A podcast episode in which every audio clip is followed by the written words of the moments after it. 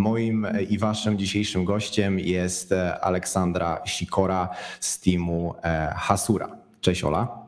Cześć, cześć. Dzięki bardzo za zaproszenie. Bardzo miło mi tutaj być. E, dzięki za przyjęcie zaproszenia, bo przyznam szczerze, że wypatrzyłem Cię na Twitterze. E, właśnie zobaczyłem w bio e, polsko brzmiące nazwisko i że pracujesz w teamie Hasura, więc jestem mega fanem projektu Hasura, dlatego postanowiłem właśnie napisać do Ciebie i, i zaprosić Cię do nagrania tego podcastu. Więc na pewno naszym głównym tematem dzisiaj będzie Hasura. Muszę się zwierzyć, że jestem jestem fanboyem trochę tego projektu, więc nie będę tutaj raczej obiektywny, e, jeżeli chodzi o ten projekt. E, ale zanim przejdziemy do Hasury, zanim poopowiadasz nam, jak ci się pracuje w zespole Hasury, co to jest za projekt, kiedy warto z niego skorzystać, kiedy nie, e, to chciałbym, żebyś powiedziała nam wszystkim tutaj kilka zdań o sobie, czym się zajmowałaś przed Hasurą, jakie są Twoje ulubione technologie. Okej, okay, to przed Hasurą pracowałam e, w dwóch firmach jako programistka. E, w pierwszej zaczęłam od backendu, robiłam e, backend w Elixirze i w Pythonie. Potem gdzieś tak powoli przeszłam na frontend. I w drugiej firmie była podobna historia, bo też zaczęłam od backendu, pracowałam w Go przez jakiś czas i też stopniowo z czasem przeszłam do zespołu frontendowego. E, ta pierwsza firma to była taka branża telekomunikacyjna, monitoring, kamery i tak dalej. Druga to była e-commerce, e, mhm. jakieś takie zarządzanie przesyłkami. No i potem, e, potem zaaplikowałam do Hasury. W sumie zaczęłam od pozycji Go Developera, aplikowałam na pozycję Go Developera, ale, mhm. ale potem zmieniłam zdanie, bo nie zauważyłam, że było też ogłoszenie na frontend. Więc potem jeszcze podczas tej rekrutacji powiedziałam, ale nie, czekajcie, ja chciała jednak frontend. E, odnośnie moich ulubionych technologii, to też nie będę bardzo, e, bardzo obiektywna, więc będzie to Hasura oczywiście jako, jako backend i, i Postgres. E, jeżeli chodzi o frontend, to, to chyba najpewniej bym się czuła z Reactem, jeżeli zaczynałabym jakiś nowy, nowy projekt. I TypeScript oczywiście jakieś Auth0 do autoryzacji, autentykacji. Mhm. I um, jeżeli chodzi o jakiś deploy, deployment, to, to pewnie Netlify, tak, tak mi się wydaje. Mhm. jako takie, takie pierwsze, takie go-to rozwiązania. Mhm. A powiedziałaś, że zaczęłaś od backendu, później zainteresowałaś się nieco bardziej frontendem i ciekaw jestem e, powodów. E, czy mogłabyś się tutaj nam zwierzyć właśnie, e, dlaczego wolisz frontend? W sumie to na początku, jak, jak dużo ludzi, którzy, którzy zaczynają swoją karierę, nie wiedziałam za bardzo, co chcę robić. I e, jakby miałam trochę więcej wiedzy e, backendowej, bo jednak studiowałam informatykę i na, na polskich uczelniach jeszcze więcej jest tych takich, nie wiem, jakichś baz danych, jakichś algorytmów i tak dalej, więc trochę są jednak z daleka od tego świata frontendowego. Um, no, ale jakby zawsze mi się podobało takie robienie rzeczy wizualnych i, i jakby hmm. mienie tego efektu od razu, że robię coś, piszę kod i tutaj w przeglądarce mi się od razu wszystko tak. zmienia, wszystko mi się wyświetla tak, jakbym chciała. Więc, e, więc to był chyba, chyba ten powód, że jakby trochę bardziej satysfakcjonujące to było. Mhm. To prawda, bo backend można e, przez dwa tygodnie coś tam e, klepać sobie nie? w samotności i czasami nie widać w ogóle żadnego efektu, prawda? A jednak ten frontend jest taki bardziej namacalny i, i po prostu widać efekt mhm. i, i, i fajniej się po prostu robi taki progres, że z dnia na dzień po prostu ta aplikacja nabiera kształtów. Więc opowiedziałaś nam o swoich e, tutaj początkach e, i teraz chciałbym się ciebie jeszcze zapytać pokrótce, e, Czym konkretnie się zajmujesz obecnie w Hasurze? Czy pracujesz nad jakimś featurem, czy prowadzisz jakiś zespół konkretny wewnątrz Hasury? Jak to teraz wygląda taka Twoja codzienna praca? Teraz jestem na pozycji tech leada, co, co oznacza trochę bycie tech leadem, ale też team leadem. To znaczy, że zarządzam tym zespołem, który odpowiada za część open source'ową, frontendową Hasury, czyli tą całą aplikację, tą Hasura Console, e, mhm. część, gdzie, gdzie można sobie wyklikać te wszystkie rzeczy i tak dalej. No i czym się zajmuję? Zajmuję się trochę tak od części produktowej, decydowaniem, co robimy, a czego nie, jakie mhm. bugi fiksujemy, jakich nie, jakie feature'y będziemy robić w najbliższym czasie. No i później właśnie jakby takim do, dopasowywaniem zadań do, do ludzi w zespole, potem pomaganie z rozwiązaniami. E, no i też od takiej strony właśnie tych lida e, zajmuję się jakby pomocą, żeby wymyślić rozwiązanie, jak, e, jak dopasować to rozwiązanie do naszej aplikacji. No i no też jakby robię bardzo dużo code reviews, to jest właściwie coś, co robię przez większą część dnia. No i ostatnio też zaczęliśmy migrować naszą, nasz kod do TypeScriptu, więc to też jest kolejna rzecz, którą się jakby tak, tak zajmuję e, w międzyczasie, bo jak, jako, że to jest open source'owe repozytorium, to jakiś czas temu zrobiłam e, issuesa, gdzie, gdzie prosiłam właśnie ludzi o pomoc, hej, pomóżcie nam migrować do TypeScriptu i mamy masę e, pull requestów, więc to też zajmuje trochę czasu. Mhm. E, też będę chciał wrócić do tego tematu, bo dla mnie bardzo ciekawa jest właśnie różnica e, pracy w, w, projekcie open source i ogólnie w firmie, nazwijmy to stricte produktowej. Jakie są różnice między właśnie pracą nad takim projektem, a na przykład e, praca w software house albo w firmie, która po prostu nie ma open source'a, więc na pewno do tego wątku jeszcze e, wrócimy. E, takie przypomnienie dla naszych widzów E, to jest live, ale jeżeli nie macie czasu dzisiaj zostać z nami do końca, to oczywiście nagranie będzie dostępne na YouTubie oraz będziecie mogli sobie odsłuchać audio e, naszej dzisiejszej rozmowy w, na platformach e, streamingowych. Zachęcam Was też do zadawania pytań Oli dotyczących Hasury, ale też pracy zdalnej, pracy w takich, nad takimi projektami jak, jak właśnie Hasura, zagadnienia związane z TypeScript i tak dalej. I pod koniec myślę, że też będziemy mieli chwilę czasu, żeby zapoznać się z Waszymi pytaniami e, na czacie i myślę, że Ola e, odpowie na Wasze pytania, więc e, zachęcam czat właśnie mm, do tego, żeby mm, też, żebyście też zadawali swoje pytania, żeby też nie było tylko tak, że ja tutaj będę się posiłkował swoją karteczką. Więc z tego, co zrozumiałem, jesteś teraz trochę takim pomostem między produktem, biznesem, a, a deweloperami, tak? Czy dobrze to zrozumiałem? Tak, dokładnie, dokładnie, takim proxy. W sensie idea jest taka, że zespół produktowy nie komunikuje się z deweloperami, komunikuje się ze mną, a ja potem przekazuję e, wiadomości mhm. dalej. Tak, dokładnie. I, i, I ciężko ci było tak się przestawić na taką pracę, że e, na przykład bywają dni, gdy nie piszesz ani jednej linijki kodu, tylko po prostu e, cały twój dzień składa się właśnie z, z załatwiania spraw, jakichś spotkań, takich rzeczy no, niezwiązanych typowo z kodowaniem? W sumie przyszło mi to dosyć naturalnie, bo to też był taki proces, bo e, nie wiem, po pierwszych dwóch miesiącach e, zaczęłam być tak nieoficjalnie tym tech leadem, więc już zaczęłam mhm. mieć więcej takich obowiązków, jakby de, de, podejmowania decyzji, e, robienia code review i tak dalej, więc już było mniej tego pisania kodu. No i potem jakby zostałam bardziej oficjalnie tym tech leadem, więc mhm. było po prostu jeszcze mniej tego pisania kodu. Ale to też jest tak, że mam jednak dosyć dużą swobodę E, to znaczy, jeżeli, jeżeli wiem, że chcę napisać jakiś kod, bo, bo, bo się męczę, już nie dam rady robić więcej code review, to wtedy tak jakby planuję, planuję sprint, tak planuję mhm. rzecz, żeby, e, żeby jednak, żeby mogła się bardziej skupić na pisaniu kodu, przy okazji kogoś odciążyć. E, więc ja na razie bardzo dobrze się w tym odnajduję i, i podoba mi się to też szczególnie, że to jest coś nowego, więc zawsze jak się robi trochę nowe rzeczy, to to jest to całkiem ekscytujące na początku. Zobaczymy, jak mhm. będzie dalej.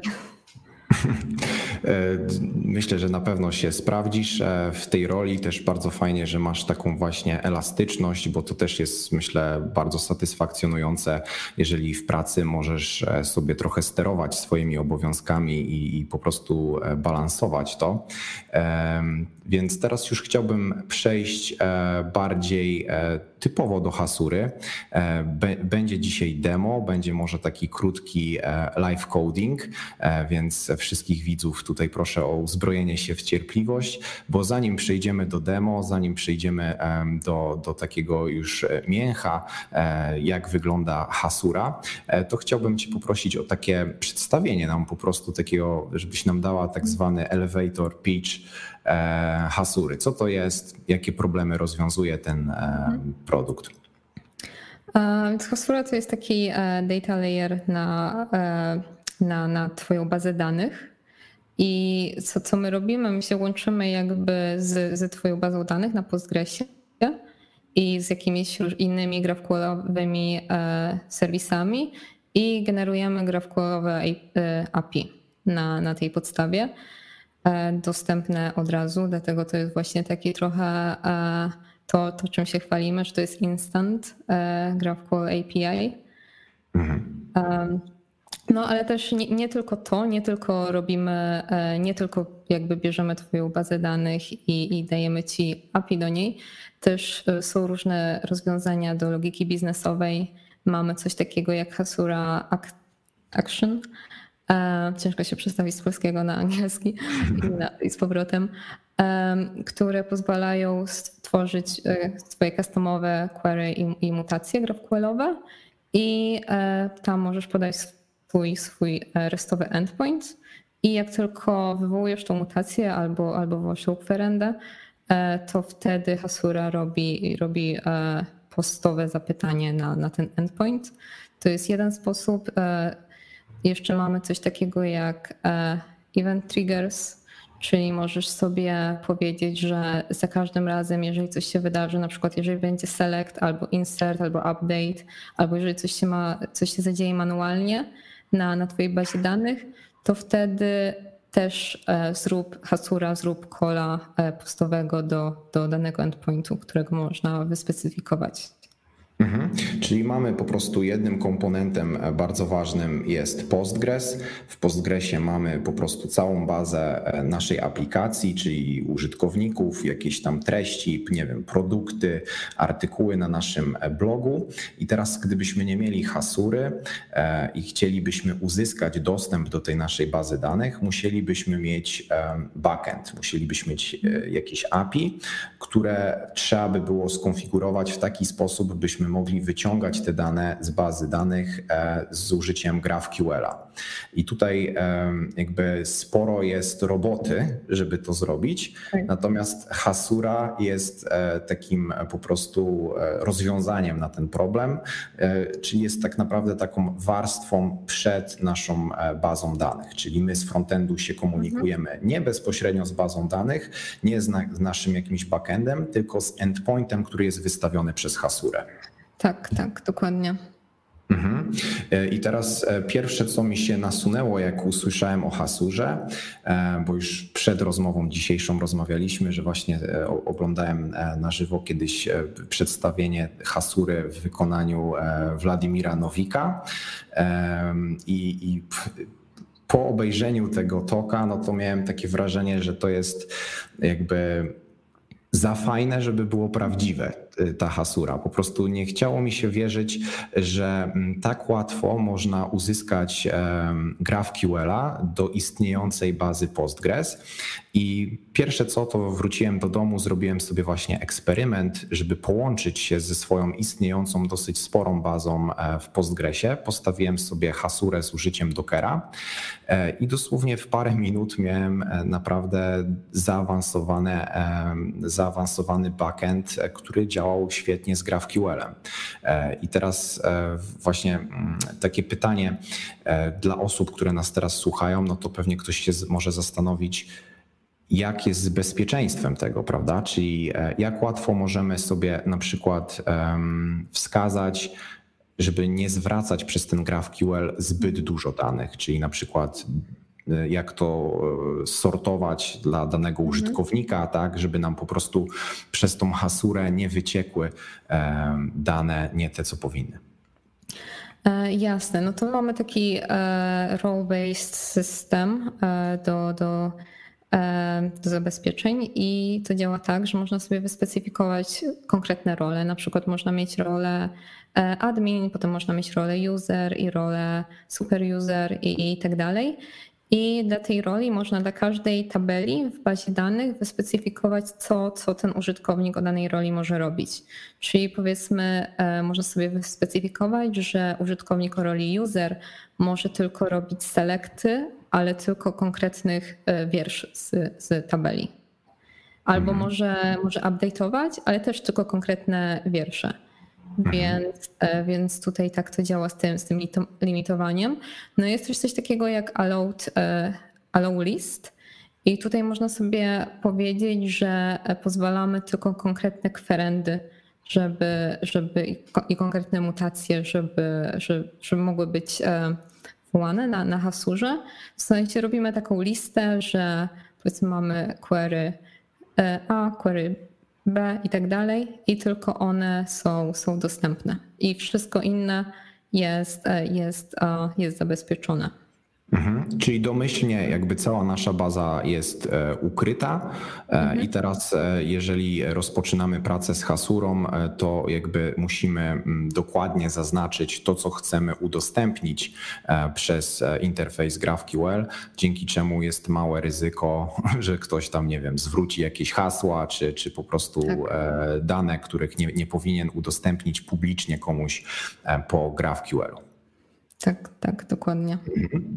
Zaraz sobie przejdziemy e, do dema, ale chciałbym Cię jeszcze zapytać, kiedy warto Twoim zdaniem sięgnąć po hasurę? Zawsze. E, a tak, tak poważnie, to no jeżeli, e, jeżeli twój frontend, jeżeli dla twojego frontendu dobrym rozwiązaniem byłby GraphQL, jeżeli chcesz używać GraphQLa, to to jest już taka, taka podstawa, że może Hasura będzie dobrym rozwiązaniem. Jeżeli, e, jeżeli przemyślało się sprawę bazy danych i, i, e, i Postgres to jest coś, co, co jest opcją i taką przewodnią opcją, to też to jest już kolejny powód, dla którego Hasura mogłaby działać.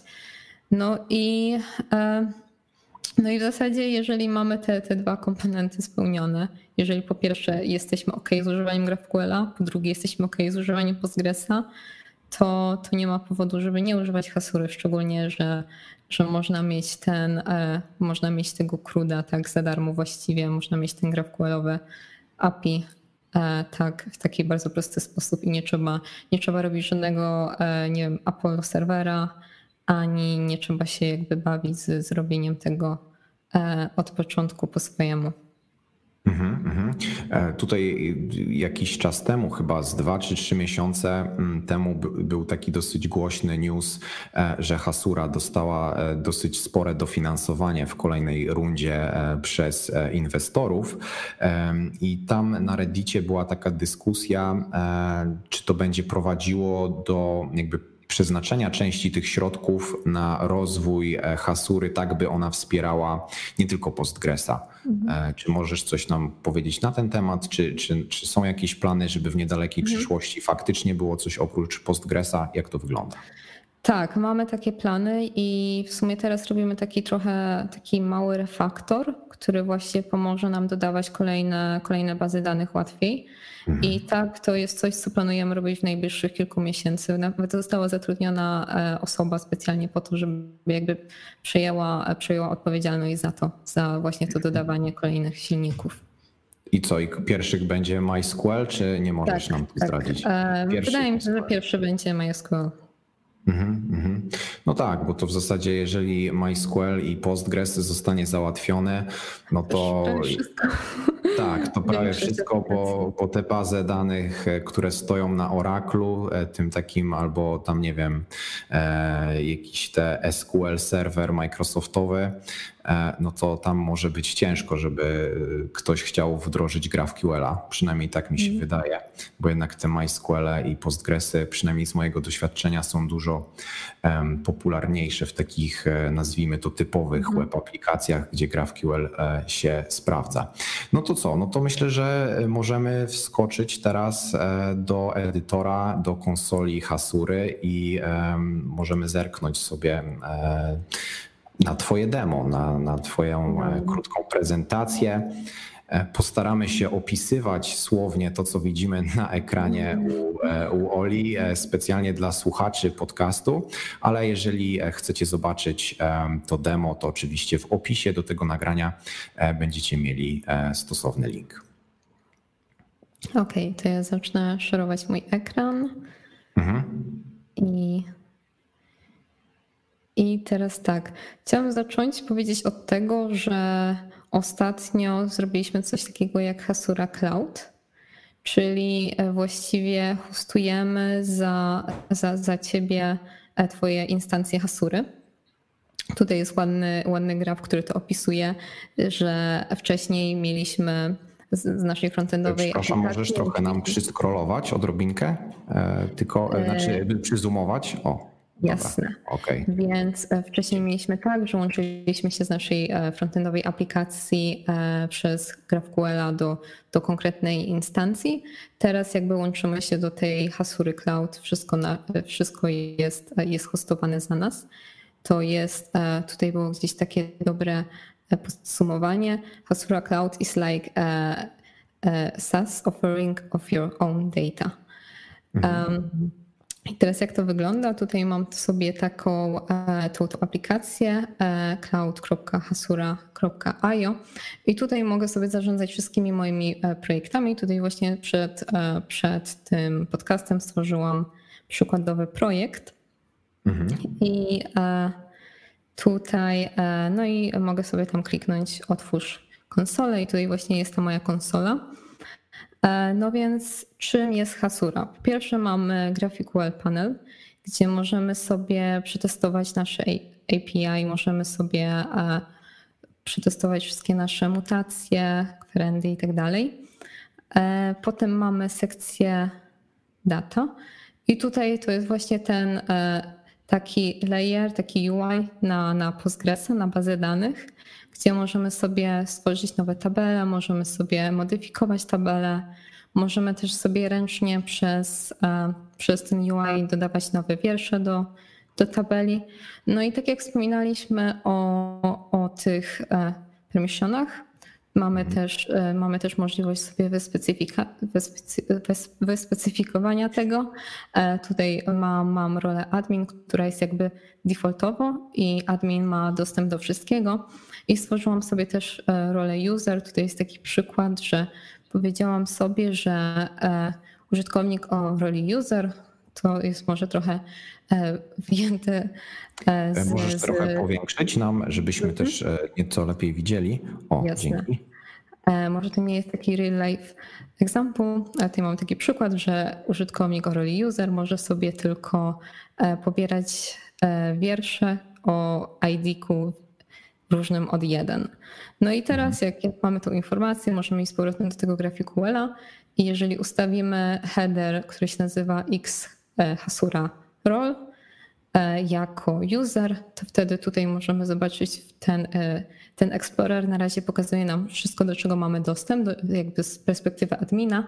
I jeżeli zaznaczę tą, tą rolę e, jako, e, że, że istnieje, że to jest jeden z headerów, to tutaj e, nasz dostęp został ograniczony tylko do, tylko do tabeli users, bo tylko tam wyspecyfikowaliśmy uprawnienia. Mhm. No i tutaj też jak sobie zrobię jakąś kwerendę, powiedzmy zrobię users, E, i pobiorę ID, to możemy zobaczyć, że nie ma, e, nie ma, e, nie ma nic o ID Q1, co, co zablokowaliśmy z, z tego panelu uprawnień, a tak naprawdę w bazie danych jest, więc, więc zadziałało. No i mhm. Tutaj mamy właśnie te wszystkie inne rzeczy, które Hasura oferuje, akcje Remote Schemas, Remote Schemas, to znaczy, że możemy mieć inny GraphQLowy serwis, i podpiąć do, do naszej hasury. I wtedy mamy jedno jakby zunifikowane API, ale też ostatnio w najnowszej wersji pracowaliśmy nad czymś takim jak remote joins. To znaczy, że nie tylko możemy podpiąć e, kolejny GraphQLowy serwis, możemy też robić e, relacje pomiędzy, pomiędzy tymi GraphQLowymi serwisami. Tak samo jak mhm. robilibyśmy relacje na, na poziomie Postgresa pomiędzy e, tabelami. Więc, mhm. więc I tutaj jeszcze, jeszcze bym chciał tylko e, podpytać, bo e, jeżeli mamy tutaj e, teraz ten panel, który nam pokazujesz, tak, to jakby w momencie, gdy mam istniejącą bazę danych, to tak naprawdę jedyne, co muszę podać hasurze, to po prostu dane dostępowe do mojej bazy danych i ta web aplikacja od razu e, automatycznie e, zaczyna działać, tak? Czyli mamy tą tak. zakładkę data, która jak ją zobaczyłem, to pierwsze moje skojarzenie to jest z PHP. Nie wiem, czy. Niedobrze. Tak, ale, ale wiesz o co mi chodzi, nie? Że jest PHP tak, tak. My Admin, gdzie po prostu można sobie, wiesz, e, wejść i po prostu e, pozmieniać jakieś dane, zobaczyć, co tam jest w, w tej bazie, e, ale oczywiście Hasura nam tutaj jakby trochę więcej pozwala, bo możemy też ustawiać te relacje między różnymi, między różnymi tabelami, możemy też e, robić te permissiony, tak? Czyli po prostu jeżeli użytkownik e, ma prawo, to coś może sobie wyświetlić. Ale tutaj jeszcze zanim e, opowiesz nam dalej, co jest w tym panelu, to chciałbym szybko zapytać o ten wątek, który nam pokazałaś e, z tymi headerami, które przekazujemy do, do Hasury.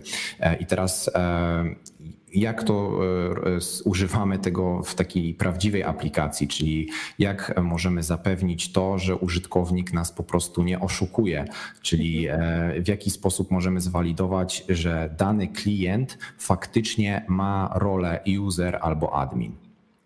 No to tutaj ta część taka autentykacji, to, to potrzebowalibyśmy jakiegoś dodatkowego rozwiązania. Typu na przykład, e, nie wiem, moim takim Pierwszym pomysłem byłoby użycie Auth0, czyli mam sobie aplikację frontendową i loguję się za pomocą Auth0. Auth0 zwraca mi wszystkie dane, między innymi zwraca mi e, wiadomość, że, że ten użytkownik ma, ma taką rolę i mhm. zwraca mi też e, na przykład e, JWT token. Mhm. No i tutaj potem Potem na tej zasadzie Hasura, potem też JWT robi autoryzację, że, że rzeczywiście, mhm. bo, bo, możemy też podać jakby do Hasury jako jedno z ustawień, e, jak odpalamy, e, odpalamy Hasurę, ten cały silnik, możemy podać jakby zewnętrzne, zewnętrzny silnik do, do autoryzacji. Mhm. Czyli mhm. wtedy Hasura zrobiłaby by tego kola do, do Auth0 i, i zapytałaby się, czy, czy ten użytkownik z tym JWT rzeczywiście ma uprawnienia do tego. Mhm. Tak, ja też właśnie jak sobie testowałem Hasurę, to ja z kolei miałem postawionego headless e, CMS-a e, Strapi e, mhm. i tam po prostu ten Strapi mi generował JSON Web Token, czyli ten JWT i z tego co pamiętam, to po prostu w Hasurze jedyne co musiałem zrobić, to musiałem podać ten sekret, który po prostu jakby umożliwia walidację tego tokena i wtedy mhm z klienta wysyłałem token, który pozyskałem e, odpytując Strapi, a Hasura mi już po prostu po swojemu e, sprawdzała, czy ten e, token jest po prostu prawidłowy.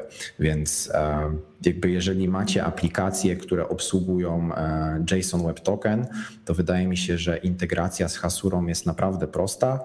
E, problem może się pojawić chyba faktycznie, jak masz aplikację, która ma jakąś e, uwierzytelnianie użytkownika zrealizowane w jakiś inny sposób, bo wtedy chyba z tego co pamiętam, trzeba to jakoś obchodzić i e, jakby hasura musi przekazywać na przykład zapytania do tego twojego serwera mhm. uwierzytelniającego i to może powodować trochę dłuższą od, chyba odpowiedź.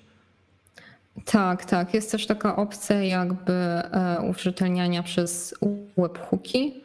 I wtedy tak, specyfikujemy, gdzie, gdzie ma zostać wysłane zapytanie, i wtedy e, też specyfikujemy, co chcemy dostać z tego webhooka. E, I, I to nam powinno zwrócić jakby wszystkie te headery, które, które będą dalej potrzebne. Mhm, mhm, Okej, okay, dobrze, więc myślę, że możemy iść dalej e, tutaj z demo i możesz e, nam jeszcze opowiedzieć, co tutaj ciekawego w tym panelu się znajduje, e, co tutaj jeszcze możemy zrobić. Okej, okay, to przechodząc dalej, kolejna zakładka, jaką tutaj mamy, to są akcje. I tutaj mam taki przykład. No i tak jak właśnie wcześniej powiedziałam, tutaj możemy sobie tworzyć nasze customowe mutacje i, i query. I tutaj mam na przykład taki, e, taką mutację, to, to nie było zbyt kreatywne, to był e, placeholder, który e, mutacja się nazywa action team i, no i zdefiniuję sobie też jakby co, co ona zwraca, co ona przyjmuje. I potem mogę używać tej mutacji z, jakby z GraphQL-a. Mhm. Tak samo działa z, z queries. Mogłabym tutaj zrobić type query i, i też utworzyć taką, taką customową rzecz. No i e, jak tworzymy tą customową rzecz, e, to jest, nie wiem, co to nam to daje? To jest na przykład jakoś bardziej zoptymalizowane zapytanie, czy, czy po prostu możemy krócej, mhm. mniej kodu pisać? Jak, jaką ma to zaletę? Zaleta jest taka, że to pozwala nam zrobić jakąś taką bardziej skomplikowaną logikę biznesową. Czyli powiedzmy na przykład mamy customową query czy tam mutację login którą i tam chcemy jakby, e, chcemy tam po prostu mieć jakiś kod, który robi specyficzne rzeczy, nie wiem, być może wyciąga coś z bazy danych i tak dalej. E, więc piszemy sobie ten, e, ten postowy handler i tam sobie robimy całą tą implementację. Chcę powiedzieć, że na login to pobierz mi dane stąd, a potem jeszcze sprawdź to, a potem jeszcze coś tutaj, coś tutaj dodaj do odpowiedzi. I, i i właśnie e, i potem Hasura zrobi, zrobi właśnie kola e, postowego na, na ten endpoint i to wszystko się zadzieje i zostanie nam to zwrócone.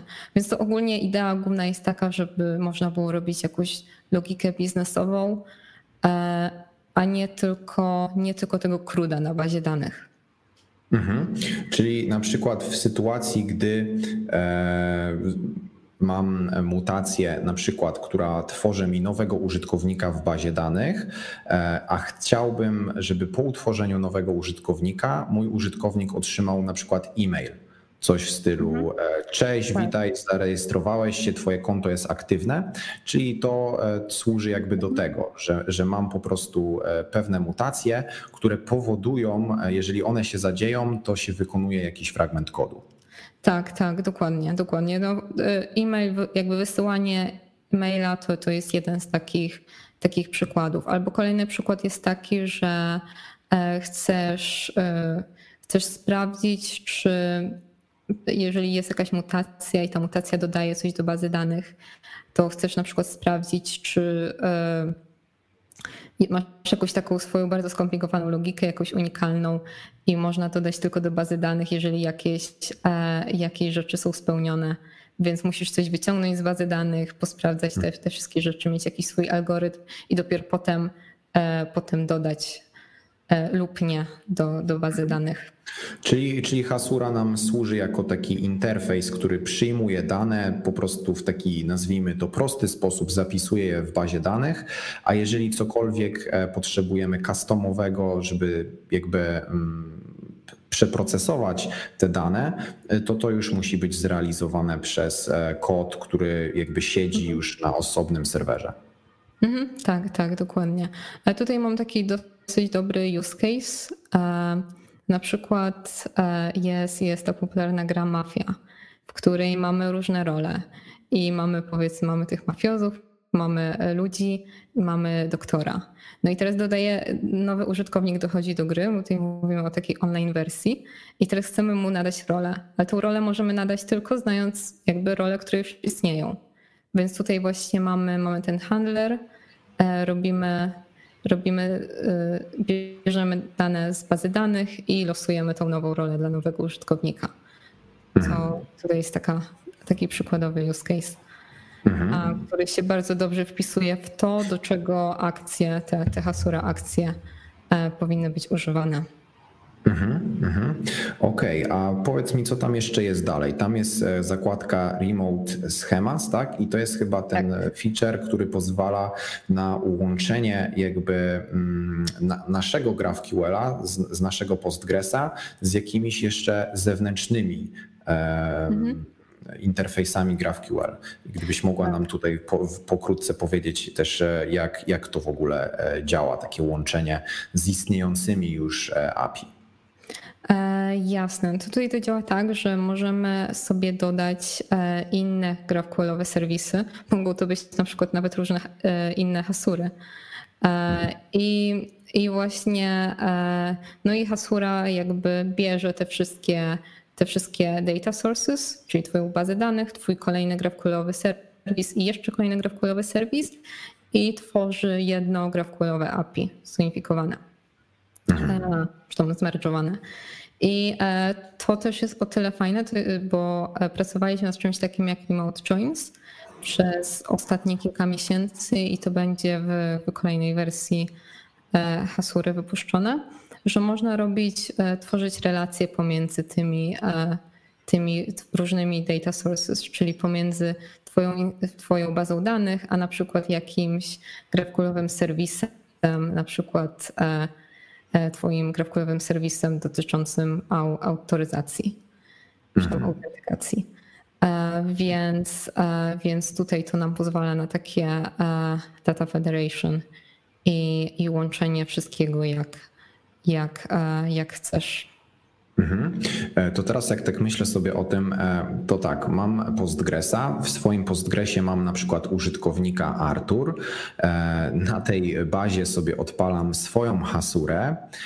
I teraz powiedzmy, że mm, chciałbym się połączyć dodatkowo z GraphQL-em, który nie do końca jest pod moją kontrolą, czyli to mhm. jest na przykład jakiś zewnętrzny endpoint, na przykład który wystawia Facebook Czyli e, mam API GraphQLowe z Facebooka, które umożliwia mi pobranie mm, na przykład, nie wiem, ostatnio dodanych przeze mnie postów albo ostatnio dodanych przeze mnie zdjęć. I Ciężko jest e, połączyć e, moją hasurę z takim kompletnie zewnętrznym GraphQL-em, nad którym nie mam kompletnie kontroli. Nie, nie, w ogóle to, to, to przyjdzie po prostu tak, e, tak naturalnie. Po prostu e, specyfikujesz endpoint e, mhm. i z tego endpointu zostanie pobrana, zrobiona ta introspection query, zostanie pobrana ca, cała schema, jak to tam wygląda i zostanie to dodane do twojej, twojej hasury i potem będziesz mógł jakby odpytywać i i o rzeczy z Twojej bazy danych i o rzeczy z Facebooka. Jedyny warunek, to, e, jaki tutaj jest, to żeby nie było żadnych konfliktów, na przykład, żeby nic, co e, jakby jest wystawione przez, tą, e, przez to, ten GraphQLowy serwis Facebooka, żadna, żadna nazwa nie kolidowała z tym, co już masz. Mhm. Więc... Czyli jeżeli mam na przykład kolekcję posts w swojej hasurze, a mhm. Facebook mi zwraca też kolekcję posts, to trzeba wtedy z tym uważać, tak? Tak, to wtedy to nie zadziała. I, a, jest, a jest możliwość jakoś to obejść, na przykład jakoś prefiksować to, że na przykład. E, e tak. Jeżeli...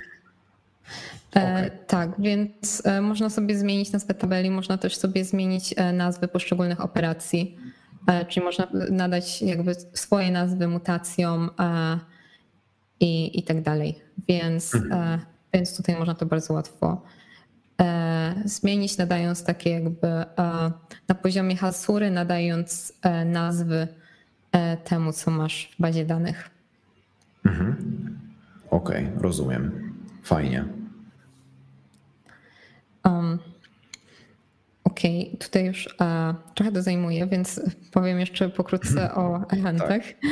E, więc jak wcześniej mówiliśmy o akcjach, że akcje to jest taki dobry sposób na, na robienie jakiejś logiki biznesowej przy okazji robienia czegoś e, na, na bazie danych, to, to event triggery to jest coś podobnego z tym, że działa, działa asynchronicznie więc to był też właściwie powód, dla którego dodaliśmy akcję.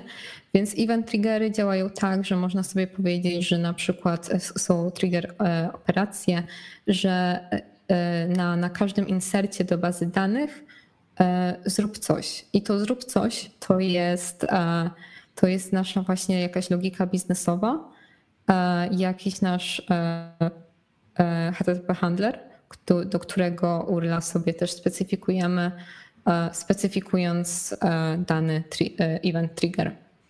Mhm. A można powiedzieć, że akcje to są takie jakby mm, logika biznesowa synchroniczna, która musi się odbyć z zapytaniem, a eventsy to są bardziej takie akcje asynchroniczne, które się dzieją po e, danej operacji, czy, czy źle to zrozumiałem? E, trochę tak jest. Trochę tak jest, że events to jest coś, co się dzieje, e, dzieje asynchronicznie po operacji i nad czym nie mamy jakby za bardzo wpływu i nie, mamy, nie możemy dostać odpowiedzi. Ale akcje mogą być w dwóch trybach. One mogą być i asynchroniczne, i synchroniczne. I mhm. E, akcje mogą być używane do podobnych rzeczy, jednak właśnie tutaj plusem jest to, że tworzymy nasze jakby customowe mutacje. Nie, nie mamy tylko tego, co Hasura wygenerowała nam na podstawie naszego Postgresa, czyli nie mamy tylko jakby query users, a potem mutacji insert user e, i, i tak dalej, tylko możemy mieć coś, coś swojego, takiego customowego. I tutaj właśnie jak wcześniej wspominałeś o tym wysyłaniu maila, e, za każdym razem, jak na przykład dodaje się nowy użytkownik do, do bazy danych, to chcielibyśmy mu wysłać maila powitalnego, to właśnie e, uważam, że e, te event triggery to jest właśnie najlepszy sposób. Tutaj sobie specyfikujemy operację jako insert e, i mówimy, że podajemy ten URL do, do naszego handlera i w tym handlerze robimy nasz, naszą logikę związaną z wysyłaniem maila. Mm -hmm. I tutaj, czyli na przykład możemy to sobie fajnie połączyć w taki sposób, że mamy mm, event i nawet ten webhook URL, który tutaj widzimy na tym ekranie, to tak naprawdę może być jakaś funkcja serverlessowa, która -hmm. jest tak naprawdę tak. odpowiedzialna stricte tylko i wyłącznie za, jeden, za jedno zdarzenie. I wtedy -hmm. bardzo fajnie to się, myślę, łączy z takim podejściem serverlessowym. Tak, tak, dokładnie. Mhm. I co tu dalej jeszcze mamy w tym, e, w tym paneliku? Widzę, że mamy zakładkę Pro. Tak. Co tutaj? Jako, że właśnie zrobić? użyłam e, tej, tej Hasury Cloud, to, to mam tutaj tą zakładkę Pro. E, no i ogólnie do czego służy to Pro? To jest takie bardziej e, jakieś metryki, analizy i tak dalej. Można mieć overview o jakby wszystkich swoich zapytań, można mieć informacje o błędach, jakie poszły i dlaczego, dlaczego się pojawiły jakieś błędy, zobaczyć jakie typy błędów były, na przykład czy to były błędy związane z uprawnieniami, czy z walidacją i, i tak dalej. No i ogólnie można sobie podglądać, co się dzieje, można sobie podglądać e, czasy wykonania, e, można sobie podglądać, jakie kwerendy są najczęściej używane. Można sobie specyfikować e, allow listy, czyli to jest mhm. coś, o czym wcześniej wspominałam. Można sobie wyspecyfikować dozwolone operacje, na, na które pozwalamy, żeby, żeby ludzie, ludzie wykonywali na naszej hasurze. Mhm. Można też specyfikować limity, czyli powiedzieć, że, że maksymalnie ileś, ileś requestów na, na sekundę. Mamy też taką opcję jak testy regresyjne, czyli powiedzmy, e, robimy sobie e, nasz test suite i, i tam dodajemy, e, dodajemy jakieś operacje. I, e, I za każdym razem, kiedy coś zmienimy z, z naszą skimą, to możemy sobie odpalić e, jakby za pomocą Hatsury możemy sobie jakby odpalić te testy, co znaczy, że Hasura sprawdzi, czy, czy te wszystkie operacje, które sobie dodaliśmy do tego danego te, te dalej działają. Mhm. I ten test suit to jest, e, piszemy sobie, mm, nie wiem, te testy jakoś w Jeście, czy, czy tutaj jest nie, nie, to składnia? Jest, to jest wszystko na poziomie hasury, my nie robimy nic. Czyli powiedzmy, że mam query e, get users, która pobiera okay. users, ID i name. I teraz sobie dodaję do mojego testu tą, tą e, query get users i powiedzmy potem ktoś przychodzi, pracuje nad naszą bazą danych i usuwa pole name. A, okay. Więc nasza kwerenda get users już nie działa. E, I hmm. to zostanie wykryte, wykryte właśnie przez te testy regresyjne na poziomie Hasura. Super, super. Czyli po prostu, e, jeżeli w jakiejś naszej aplikacji frontendowej mamy na przykład jakieś takie mm, krytyczne funkcjonalności, które e, wykonują na przykład jakąś mutację albo bazują na jakiejś subskrypcji, która jest w Hasurze, to wtedy możemy sobie wrzucić tutaj te wszystkie mhm. takie krytyczne rzeczy i jeżeli ktoś nam coś namiesza albo w ustawieniach Hasura, Hasury albo w schemacie naszej bazy, to po prostu dostaniemy powiadomienie, że ta subskrypcja nie działa. Tak, tak, dokładnie. Mhm, super, bardzo, bardzo mi się to podoba. E, mam tylko jeszcze pytanko, ponieważ to, co nam tutaj teraz pokazujesz, to jest to e, konsola, która jest jakby udostępniana przez twórców Hasury. I teraz mhm. w momencie, gdy na przykład decydujemy się na rozwiązanie self-hosted, e, mhm. czy też mamy dostęp na przykład do tych regresyjnych testów, czy to jest jakby tylko funkcjonalność Pro dostępna mhm. bezpośrednio na waszym cloudzie? E, to jest funkcjonalność Pro, co, co znaczy, to nie jest dostępne tylko na naszym cloudzie, ale to jest e, jakby taki dodatek i to jest już płatny dodatek, e, więc coś, coś co się ustala jakby indywidualnie mhm. i coś, co można jakby dodać do, do konsoli. Okej, okay, czyli, czyli nawet e, jakby nie ma to znaczenia, gdzie to jest hostowane. Mhm. Mogę to hostować w Dockerze, mogę to hostować na własną rękę, mogę korzystać z waszego clouda i to jest po prostu jakby ekstra płatna rzecz, e, która kompletnie nie jest powiązana z tym, gdzie ta hasura fizycznie jest e, wdrożona. Tak, dokładnie. Mhm.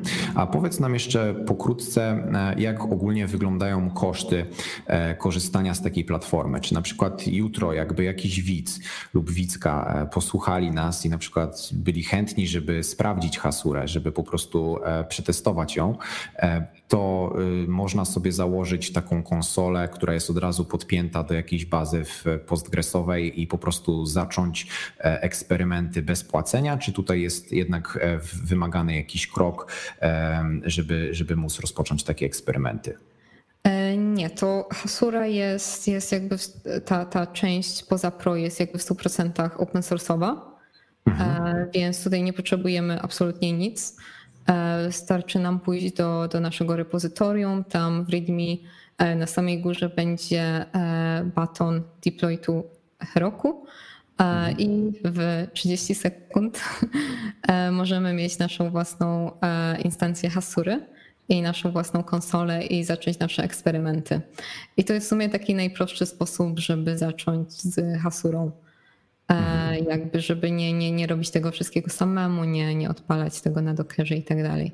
Więc mhm. jakby absolutnie nie, nie ma żadnych opłat na, na starcie. Mhm.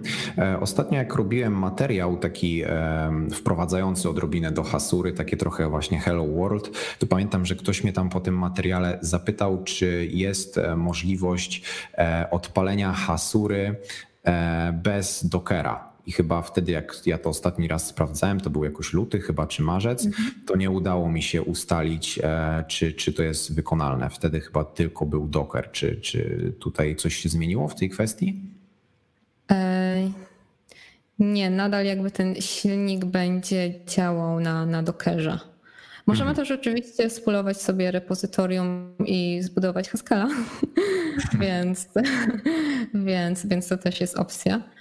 E, ale nie, jednak, jednak wykorzystujemy tego Dockera dosyć mocno. Mhm. E, tutaj e, Antero na czacie zadał pytanie, które tak naprawdę było kolejne na mojej liście, bo jednak często jest tak z technologiami, że nie ma idealnych technologii i myślę, że to jest całkiem normalne, że po prostu trzeba zawsze dobrać narzędzie do, do odpowiednich e, celów. E, I teraz pytanie, e, kiedy hasura to zły pomysł? Czy, czy jest taka mhm. sytuacja, gdy hasura może się faktycznie nie sprawdzić? No tak, potrafię sobie wyobrazić takie sytuacje, że na przykład mamy, mamy już aplikację i ta nasza aplikacja nie bardzo pasuje do GraphQL na przykład. No to mhm. tutaj jednak nie da się na, na, na siłę wcisnąć tej, tej hasury. Mhm. E, no kolejna sytuacja jest taka, że, e, że na przykład robimy jak, coś prostego i nie chcemy w ogóle używać GraphQL nie tylko dlatego, że nasz frontend do tego nie pasuje, ale na przykład dlatego, że chcemy jakiś prosty restowy serwis. Mhm. E, albo nasza, na, nasza baza danych, którą wybraliśmy, nie jest Postgresem. To, to też jest kolejna opcja. No i ogólnie to, to wszystko zależy trochę bardziej od tych, od tych preferencji. Ogólnie nie ma, nie ma czegoś takiego, że jakiś typ aplikacji na pewno nie będzie działał z Hasurą. Tu bardziej chodzi o to, że jeżeli nie spełniamy tych, tych, tych wymagań, jakimi jest e, chęć używania GraphQL i, i Postgresa, to, to wtedy jednak ta e, użycie Hasury będzie, będzie nieopłacalne. Mhm. E, właśnie jeżeli się rozmawia o GraphQL-u, e, to wydaje mi się, że bardzo często właśnie pada to pytanie, kiedy tak naprawdę GraphQL jest e, pożądany, kiedy tak naprawdę powinno się go używać zamiast RESTA. I właśnie gdyby, gdybyś miała odpowiedzieć na takie pytanie, kiedy GraphQL to naprawdę dobre rozwiązanie, to na przykład przy jakiej aplikacji byś poleciła sięgnąć po GraphQL? Ogólnie przy, przy każdych takich aplikacjach, które są mocno krudowe, czyli e, przy których musimy pobierać rzeczy z bazy danych i te rzeczy mogą się czasem różnić. Czasem możemy chcieć więcej tych, tych danych pobierać, czasem mniej. Chcemy robić jakieś e, skomplikowane e, jakby filtrowanie, paginację i tak dalej. I, I wtedy, kiedy właśnie, właśnie mamy taką, taką krudową aplikację, Niekoniecznie wtedy, kiedy e, nie, nie, zale, nie zależymy aż tak na bazie danych, kiedy ta baza danych jest jakby czymś tam z boku, a nasz backend to, to właściwie powinna być jakaś inna logika. Ale jeżeli powiedzmy mamy taką aplikację, w której, w której wyświetlamy dużo rzeczy z bazy danych jakby bezpośrednio, ale w inny sposób na przykład na, na desktopie, w inny sposób na urządzeniach mobilnych, wtedy GraphQL jest świetnym rozwiązaniem. Mhm. E, szczególnie wtedy, kiedy e, też kiedy mamy jakby relacje na tych bazach, e, na tych tabelach i możemy jakby jednym zdrawkulowym zapytaniem pobrać wszystko, zamiast jakby kilkoma restowymi zapytaniami pobrać po kolei użytkownika, potem jakieś dane użytkownika, potem coś innego użytkownika i tak dalej. Mhm. Tu też wydaje mi się, że bardzo dobrym przykładem jest e, tak naprawdę aplikacja, dzięki której GraphQL został wymyślony, czyli Facebook, prawda? Tak. Że na Facebooku mamy komentarz, ale komentarz możemy mieć wyświetlony e, na przykład w powiadomieniach. Inaczej ten komentarz wygląda, jak jesteś moderatorem grupy, inaczej on wygląda, jak jesteś autorem, inaczej wygląda, jak jesteś po prostu kimś, kto przegląda feeda.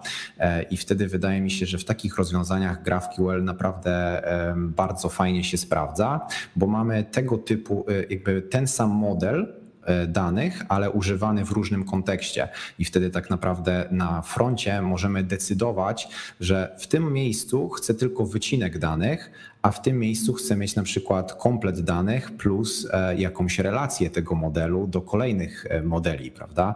I tutaj mhm. wtedy GraphQL e, świetnie się sprawdza, więc myślę, że chyba taka rada najważniejsza dla wszystkich to jeżeli macie aplikację, gdzie macie jakieś tam 3 czy 4 endpointy restowe, no to nie ma co chyba się silić na, na, mhm. na GraphQL i faktycznie jeżeli już ta nasza aplikacja jest faktycznie bardziej zagmatwana, ma więcej relacji, więcej więcej modeli, więcej endpointów i się zaczynają pojawiać problemy mm, z obsługą i dokumentacją tych endpointów, to wtedy chyba warto dopiero zastanowić się nad GraphQL-em. Tak, tak, dokładnie.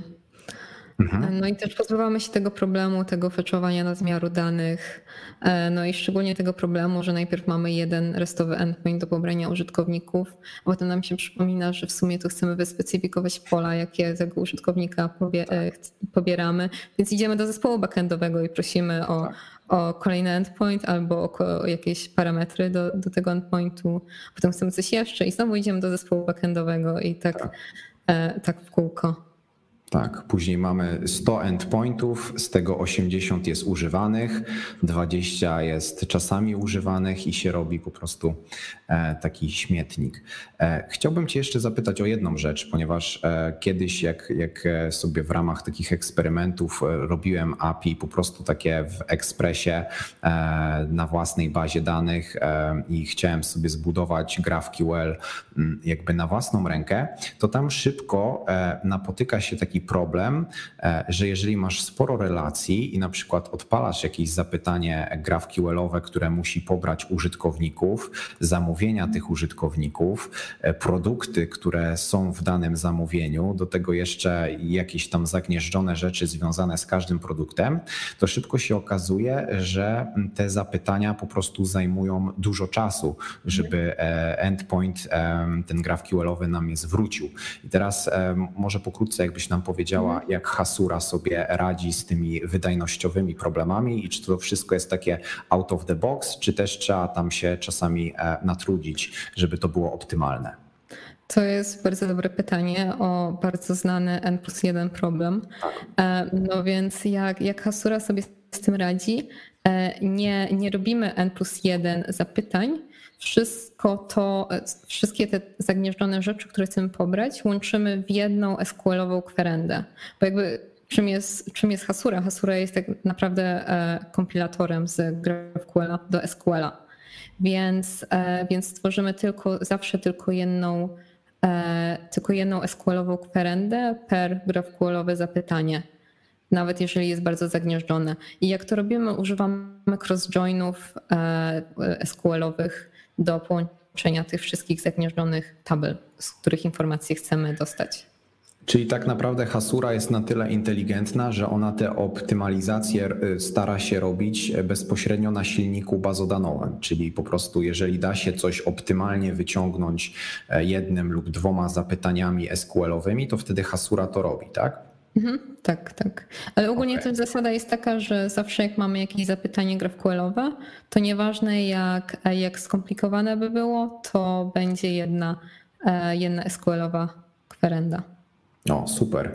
A robicie jeszcze dodatkowo takie rzeczy, że na przykład jeżeli mam endpoint, dajmy na to, znaczy kwerendę, na przykład, która właśnie mi zwraca takie opasłe zapytanie, tak, czyli użytkowników, zamówienia, produkty e, i tak dalej, E, i na przykład pierwsze zapytanie idzie do hasury i dajmy na to trwa tam 120 e, milisekund. E, i na przykład idzie za chwilę kolejne zapytanie. I czy na przykład ono trwa wtedy 30 milisekund, bo jest tam w jakimś cache'u? Nie, to wtedy będzie asynchronicznie, więc tutaj już dzięki Haskellowi o czym mhm. ja, ja, ja nie wiem za dużo o implementacji e, jakby strony backendowej Hasury, ale wiem, że to będzie jakby, jakby asynchroniczne, więc.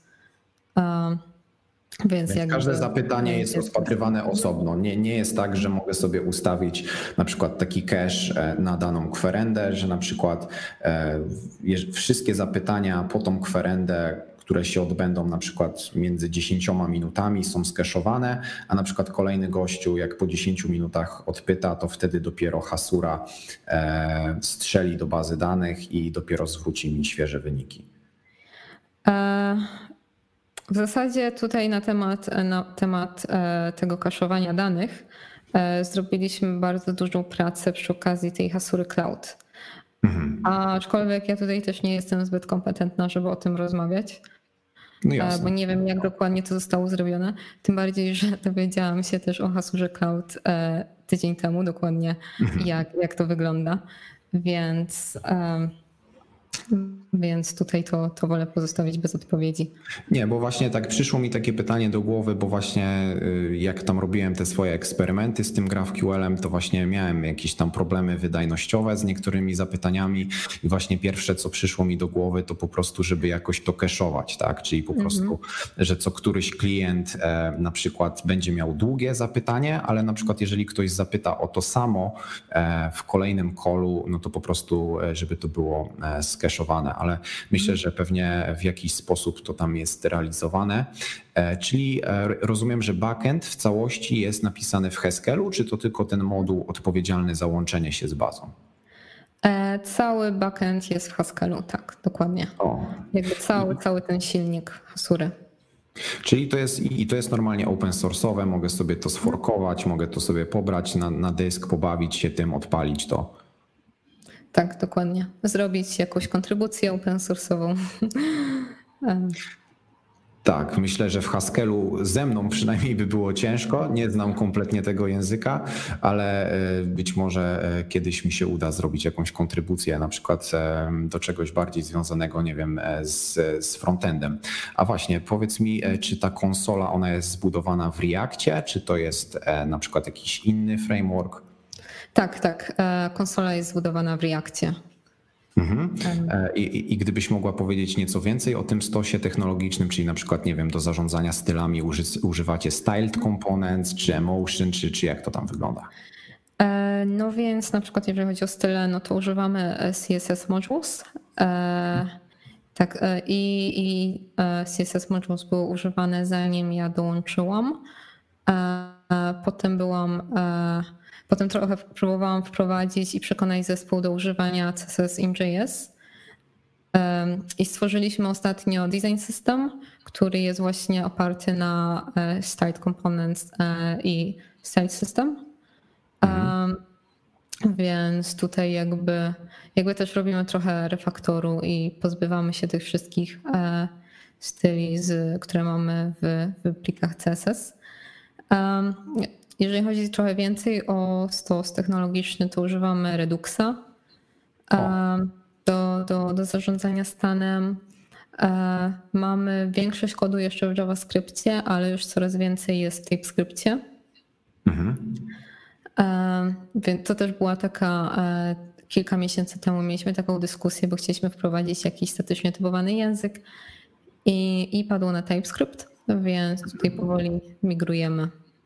Mhm. E, widzę, że na zegarku nam minęła godzina, więc e, prosiłbym e, wszystkich zgromadzonych na czacie, jeżeli macie jakieś konkretne pytanie do Oli, to czat jest wasz, czekamy na pytanka. Tymczasem ja zapytam właśnie o to, co mówiliśmy na co mówiłaś na początku, czyli wcześniej miałaś doświadczenie w pracy nad projektami, produktami nie open source. I teraz gdyby, gdybyś mogła nam powiedzieć, jakie widzisz różnice właśnie w takiej pracy nad produktem open source, a na przykład w software house albo nad produktem mhm. z zamkniętym źródłem. To jednak widzę różnice spore jakby pomiędzy takimi różnymi typami aplikacji open source'ową, aplikacją i produktową, jakby zamkniętą. E, no, no, jest tak, że jakby to, co robimy w Hasurze, jakby te wszystkie feature'y, które dodajemy, one są trochę warunkowane tym, co, chce, co chcą nasi użytkownicy. I mamy jakby taki bezpośredni e, kontakt z naszymi użytkownikami. Mamy z nimi dyskusje publiczne na GitHubie, w issuesach, w requestach. Więc to wszystko jest takie jakby, e, jakby każdy deweloper bezpośrednio rozmawia z klientem, czego jakby nie ma w, w aplikacjach produktowych. Więc to jest jedna rzecz. Druga rzecz jest taka, że jakby e, no jest ten feedback od razu, czyli robimy większy feature, e, który jest, e, mamy jakiegoś pull requesta na, na to, tam mamy jakiegoś, jakiś obraz, obraz dockerowy stworzony, jakiś preview i nasi, nasi klienci, nasi użytkownicy od razu dają, dają feedback, co im się podoba, a co nie, w jakim kierunku powinniśmy iść. No i też jakby to jest takie, takie mega satysfakcjonujące, że, że robisz jakiegoś pull requesta, e, robi, robisz coś, coś takiego nawet niedużego, a to nagle ktoś do ciebie pisze, ale super fajna rzecz, zacząłem tego używać. E, e, dzięki za dodanie tego batona, czy, czy tam czegokolwiek innego, co w sumie jakby z twojej perspektywy nie było aż takie duże. Tak a komuś to zaoszczędzi kupę roboty albo na przykład ułatwi jakiś tam e, proces, który ma do wykonania. A jeżeli chodzi o ten feedback, e, to zastanawiam się tak nad tym, bo jednak jak pracujesz w software house i na przykład trafisz na takiego e, problematycznego klienta, to czasami jest problem, że masz za mało feedbacku, prawda? Czyli na przykład mhm. tworzysz coś przez dwa miesiące, pytasz o ten feedback, nie dostajesz go z powrotem, a później już pod koniec, jak już się zbliża deadline, to nagle się pojawia feedback do wszystkiego, o co już pytałaś e, dwa miesiące mhm. wcześniej. A czy tutaj w firmie takiej open source'owej, gdzie dyskusje toczą się w sposób otwarty na GitHubie, każdy ma do tego dostęp, czy nie jest trochę tak, że czasami ten feedback jest wręcz przytłaczający, że, że cokolwiek wy nie zrobicie, to od razu jest 10 komentarzy na ten temat i 10 pomysłów, jak to zrobić? E, czasem tak się dzieje przy niektórych feature'ach, które są takie powiedzmy trochę bardziej kontrowersyjne albo takie, które są powiedzmy bardziej ważne z perspektywy użytkowników. i czasem tak się dzieje, że jakby są, są długie dyskusje, ale jednak nie, jakby powiedziałabym, że, że nasze community jest bardzo otwarte na to, co robimy i na nasze pomysły i jakby nie zdarzają się takie, takie rzeczy, że, że ktoś otwiera pull requesta i tutaj nagle jest strasznie negatywny feedback. Mhm. E, albo, albo nie bardzo jest toksycznie. Przeciw... Nie, nie jest, więc, mhm. E, więc, więc tutaj jest taki plus. Mhm. Więc ja jakby osobiście tego nie odczułam, że to jest przytłaczające, ale też trzeba wziąć pod uwagę to, że jednak e, ja pracuję nad częścią frontendową, więc tutaj cię, no tutaj jakby czy, czy zrobimy batona e, żółtego czy, czy szarego, nie, nie, e, nie jest tematem do, do dyskusji. E, mhm. Aż takich. Może niektóre większe feature'y takie związane z UI-em byłyby, ale to, co się dzieje na, na backendzie, jak tam są te takie korowe rzeczy, typu jak, jak rozwiązujemy uprawnienia, no to tutaj mhm. już jakby, jakby jest dużo, dużo, dużo więcej dyskusji. Mhm. Mamy pytanie od Antero. E, jakie masz zdanie o Elixir i Golang? O, szczerze mówiąc, do Elixira mam taki trochę sentyment, bo pamiętam, że to była moja pierwsza praca, e, pierwsze jakby takie zderzenie z robieniem produkcyjnych rzeczy i bardzo mi się, bardzo mi się podobało pisanie kodu w Elixirze i ten, e, ten model aktorowy i, i jakby, jakby wszystko to jakby cały ten, ten ekosystem e, oparty na, na Erlangu. Aczkolwiek e, jak odeszłam z tej pracy, nie robiłam dużo w Elixirze później. Bawiłam się trochę Elixirem i gRPC, ale to było jedyne, co, co, co robiłam, więc nie mam tutaj takiego, takiej, takiego mocnego zdania. O Golangu właściwie to Go używamy w Hasurze też do budowania mhm. tego, tej CLI aplikacji, więc, e, więc tu e, też mamy dużo kodu. Co sądzę o Golangu? Golang jest bardzo, trzeba się czasem bardzo dużo napisać takiego boilerplate'u, co może być uciążliwe, e, bo jakby no, nie ma tych generyków, nie ma, nie ma jakby, no, to jest jednak niższego poziomu język. Mhm e, więc trzeba się napisać, ale ja wspominam pracę z Golangiem bardzo dobrze. Jakby wszystko było bardzo, bardzo proste, jakby były e, jasne konwencje, co się robi w Golangu, a czego nie. Więc, e, więc moje zdanie jest takie, że to całkiem, całkiem fajny język. Golang jest chyba też typowany, tak? Tak, tak, tak, statycznie. Mhm. Mhm. I Elixir, e, w sumie, jeżeli jakoś by można było je porównać, no to Elixir jest też e, językiem funkcyjnym, prawda? A Golang jednak jest bardziej e, obiektowo, obiektowo imperatywny, tak? Mhm. Tak, tak, dokładnie. Mhm. No, no, i też Elixir jest jednak dynamicznie typowany, mhm. więc, więc to jakby duże są różnice, tak bym powiedziała, pomiędzy eliksirem i Golangiem. Hmm. Więcej jest chyba różnic niż podobieństw. Okej, okay. E, mamy pytanie następne od Grzegorza. E, Olu, jak trafiłaś do Hasura.io, jak wyglądała rekrutacja oraz jak wygląda Twój tryb pracy? E, jasne. Więc um, kiedyś w tamtym roku, pod koniec tego roku zaczęłam się rozglądać na, e, za nową pracą. I, i tak właśnie e, na, na, na jakimś portalu z ogłoszeniami znalazłam, znalazłam ogłoszenie Hasury. Z tym, że słyszałam już wcześniej o Hasurze, bo, bo kilka niezależnych osób mi opowiadało o tym, a ja byłam bardzo sceptyczna i zawsze miałam takie podejście, że jak to, e, jak to coś może wygenerować lepsze skłalowe kwerendy niż ja bym napisała po swojemu. Więc, więc trochę byłam zaznajomiona. Potem, potem zaczęłam się trochę przekonać Hasurze i to rzeczywiście robiło wrażenie, więc, więc zdecydowałam się zaaplikować. Jak wyglądała rekrutacja?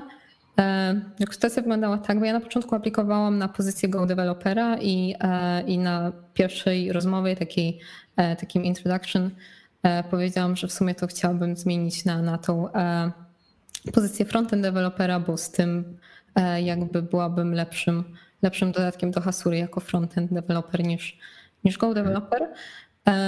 Moje pierwsza część rekrutacji to była właśnie ta rozmowa, potem druga część to było zadanie, gdzie to był taki live coding, byłam nagrywana jakby jak, jak implementuję to zadanie. To było zrobienie curla w Go, mhm. aplikacji konsolowej. Później robiłam e, prezentację na temat CSS in JS i jakiś taki e, mały live coding wprowadzający CSS in JS do, do, e, do konsoli, do, do, do Hasury.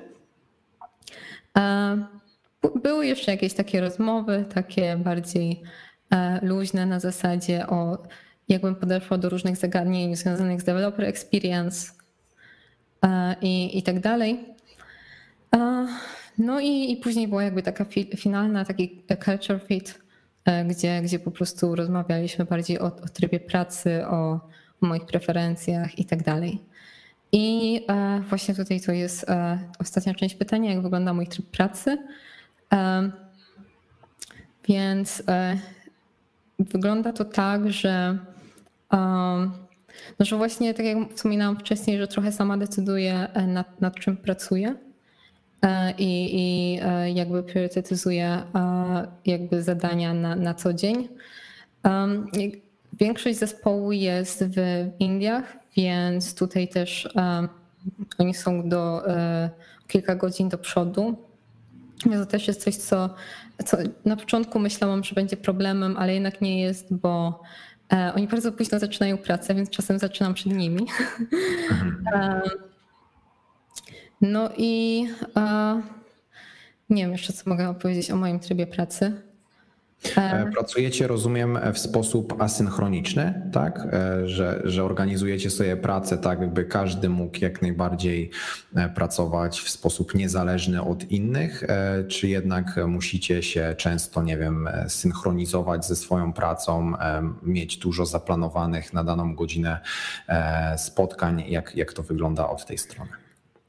To wygląda tak, że jakby ten zespół, którym zarządzam, e, mamy jakby takie codzienne spotkania i, i staram się jakby, e, no jakby pchać do, do, ich do przodu, żeby, e, żebyśmy dowozili kolejne, kolejne feature'y i tak dalej i, i też no, trochę pomagać.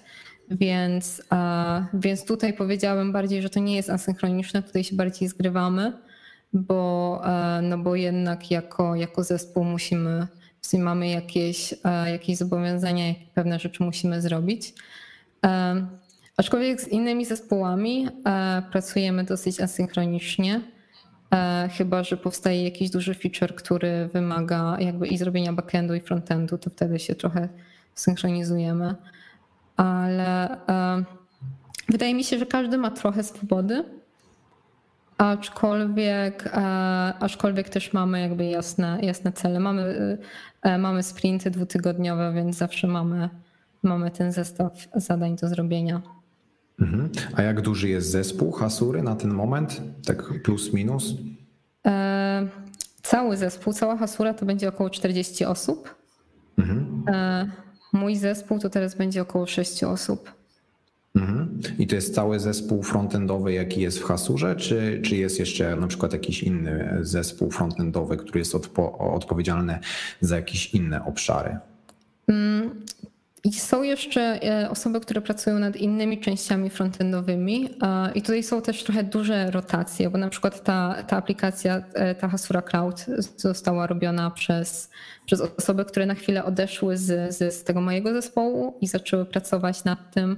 Tak samo ta e, Hasura Pro ma, ma, swój własny, ma swoje własne dwie osoby, które robią tam frontend. Mhm, mhm. Rozumiem. Chyba nie mamy więcej pytań. Jeżeli ktoś jeszcze ma e, pytanie na czacie, e, to jest ostatni dzwonek, żeby je zadać. Tutaj Rudhos się z nami podzielił, że Tailwind CSS jest najlepszy. Używałaś może e, Tailwinda? Nie, szczerze mówiąc nie używałam, ale, ale znam.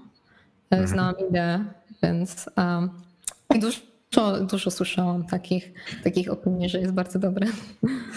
No, Tailwind się nadaje chyba do takich właśnie, nie wiem, jak się robi jakieś takie szybkie prototypy, że nie trzeba mhm. tych klas po prostu wymyślać, można się je, ich nauczyć i po prostu wklejać i łączyć ze sobą i fajnie to działa. Natomiast u Was w CSS-ie, jeżeli macie e, styled komponenty, to piszecie jakby wszystkie komponenty swoje od podstaw, czy na przykład korzystacie, nie wiem, z jakichś elementów Material UI albo, albo jakiegoś innego design systemu? To, to jest dosyć skomplikowane, bo ogólnie to staramy się zrobić taki refaktor, e, bo jakby jak, jak dołączyłam do tego zespołu, był, było CSS Modules i był Bootstrap. E, więc, więc tutaj mamy dużo komponentów z, z Bootstrapa, trochę napisanych po swojemu od podstaw, ale teraz właśnie staramy się pozbyć i jednego, i drugiego, e, jakby w zamian za to używając komponentów z nowo powstałego design systemu. Aczkolwiek ta integracja jest bardzo powolna i mhm. jeszcze, jeszcze mamy. E, to jest taki work in progress. Design system powstał, ale dopiero go integrujemy z aplikacją. A macie jakieś takie narzędzia, które na przykład wspierają waszą pracę nad tym design systemem, czyli na przykład, nie wiem, wymieniacie się designami z designerami przez Figmę albo, nie wiem, przez Cepelina. E, jak, jak to wygląda tak już od kuchni, na przykład praca nad takim design systemem? To tutaj jakby nie było bardzo dużej takiej, takiej wymiany i bardzo takiego e, właśnie takiego jakiegoś konkretnego flow pomiędzy design systemem a, a deweloperami. E, pamiętam, że jak osoba, która zaczęła tworzyć ten design system, e, jakby zaczynała, to dostała, dostała dokument, to bodajże było InVision, co, coś, coś od nich właśnie z, z komponentami, ale nie, nie było to nic takiego na zasadzie jak Figma, gdzie można sobie e, zaimportować CSS-y i, mhm. i mieć jakby wszystko gotowe. Mhm, mhm. E, tutaj też Davsi e, zapytał, myślę, popularna, popularne pytanie. Też jak przygotowywałem się do dzisiejszego e, wywiadu, to też patrzyłem właśnie sobie na Reddicie, na Twitterze i to w sumie pytanie też bardzo często pada, czyli właśnie jak możemy porównać Prismę z Hasurą. Czy to są podobne projekty, czy, czy Prisma jednak się trochę różni albo pozwala, nie wiem, robić inne rzeczy niż, niż w Hasurze? A, Powiedzmy, że Prisma 1 była podobnym produktem i można było powiedzieć, że to jest trochę konkurencja, bo też było to GraphQLowe API i tak dalej. Aczkolwiek Prisma 2 e, stała się bardziej ORM-em, więc tutaj jakby łączymy się z, z bazą danych bezpośrednio z frontendu Mhm. Więc e, jakby no też mamy coś podobnego, bo jakby Hasura też nam pozwala jakby łączyć się z, z frontendu do prawie do bazy danych przez tego GraphQL, więc też mamy jakby to ułatwione. E, aczkolwiek no, no Hasura oferuje jednak, e, no jednak całą tą, całą to zaplecze tej logiki biznesowej, e, autoryzacji i tak dalej. Mhm. Więc tutaj jakby z, to, z tym wyjściem prizmy dwójki, to już stały się bardziej dwa osobne, dwie osobne rzeczy. Mhm. E, mamy ostatnie pytanie od Grzegorza, znaczy przedostatnie, bo jeszcze będzie jedno pytanie takie luźne ode mnie.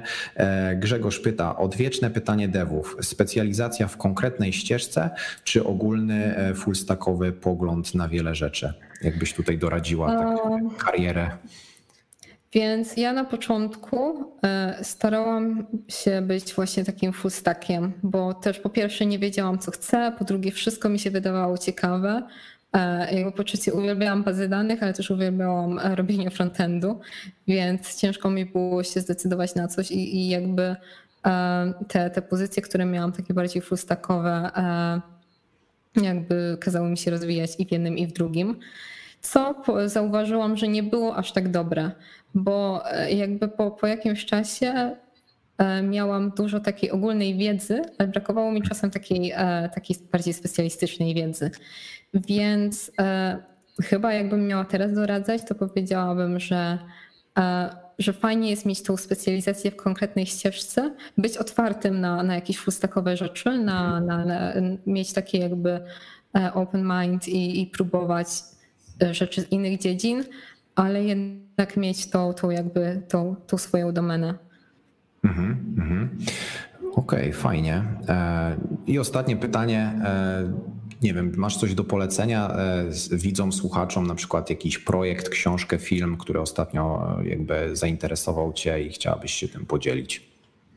Mm, co mnie ostatnio zainteresowało, to, to projekt, który się nazywa FOAM do, do notatek. Bo ogólnie było, było coś takiego jak. FOAM się pisze, tak? Czy... Mhm, tak, tak. FOAM. Okay.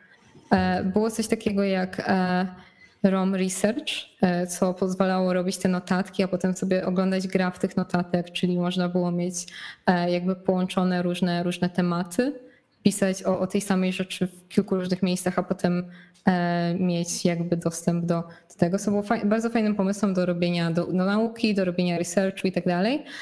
Potem powstało coś takiego jak Obsidian, co e, jest aplikacją desktopową w odróżnieniu od Roam Research. Też, też się wydawało bardzo fajne, więc przemigrowałam się z Roma do Obsidiana. A potem mhm. tuż kilka dni później po, po tej migracji powstało coś takiego jak Farm, co, e, co właśnie pozwala robić te notatki w Markdownie i jest e, VS Code extension, który pozwala jakby oglądać ten graf w VS Code. Jeszcze tego nie próbowałam, ale wygląda fajnie. I, e, I ogólnie to jest coś, co polecam, spróbowanie tych, tych grafowych rozwiązań, e, bo, bo to naprawdę, e, naprawdę można robić fajne, fajne notatki.